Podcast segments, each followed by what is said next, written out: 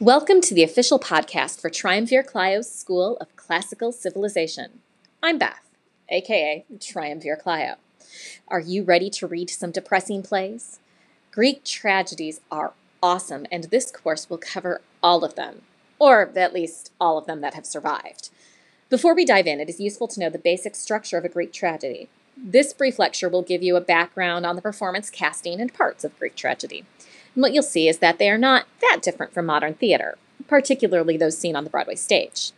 Now, despite the similarities, Greek theater was not exactly like theater today.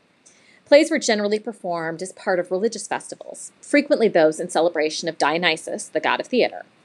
The Greek religious festival you're probably familiar with is the Olympics. And what is the primary hallmark of the Olympics? Awards! Theater was the same. Plays were performed in honor of the gods and also to win awards. The three playwrights covered in this tragedy course were all award winners, sometimes battling with each other, at least as much as performances of plays can be said to be a battle. An important thing to keep in mind when reading Greek plays is that Greek religious festivals were usually limited to men only, unless they were specific festivals that were only for women. You've heard that ancient Olympians competed naked.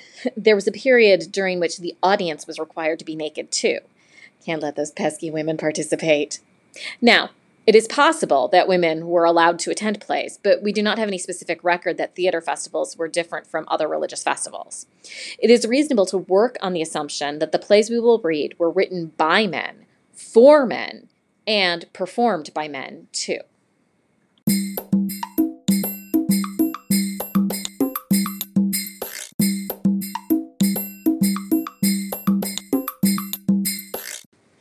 First part of any script is a list of the cast of characters. You'll note that Greek tragedies generally have very short lists. There's a list of the named characters and an explanation of the type of people who make up the chorus. The chorus could be townspeople or elders or senators, but they are always what Anna Russell calls a homogeneous chorus. In ancient Greece, plays were generally performed with no more than three actors, requiring each actor to play more than one role.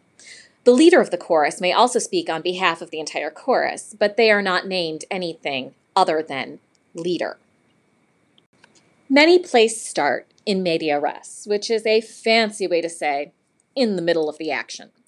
Sometimes this scene setting is in the form of a scene or two or three, and sometimes it's a monologue think of it as the opening of Disney's Hercules. You know, long ago in the far off land of ancient Greece, there was a glorious age of gods and heroes.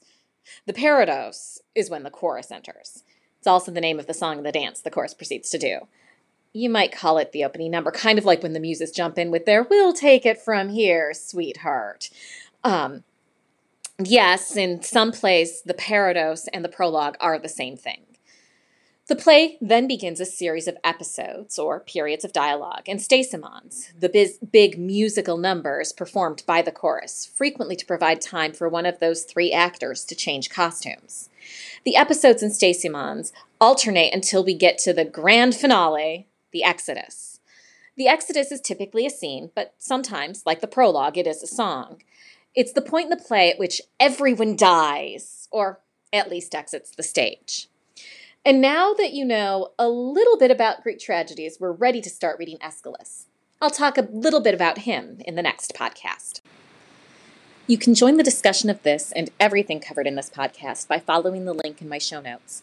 And if you're enjoying what you've heard so far, please consider supporting the show with a monthly donation of your choosing, just like public radio. And please also consider giving a five star review on your podcatcher of choice so that more people can discover the fun that is Triumvir Clio's School of Classical Civilization.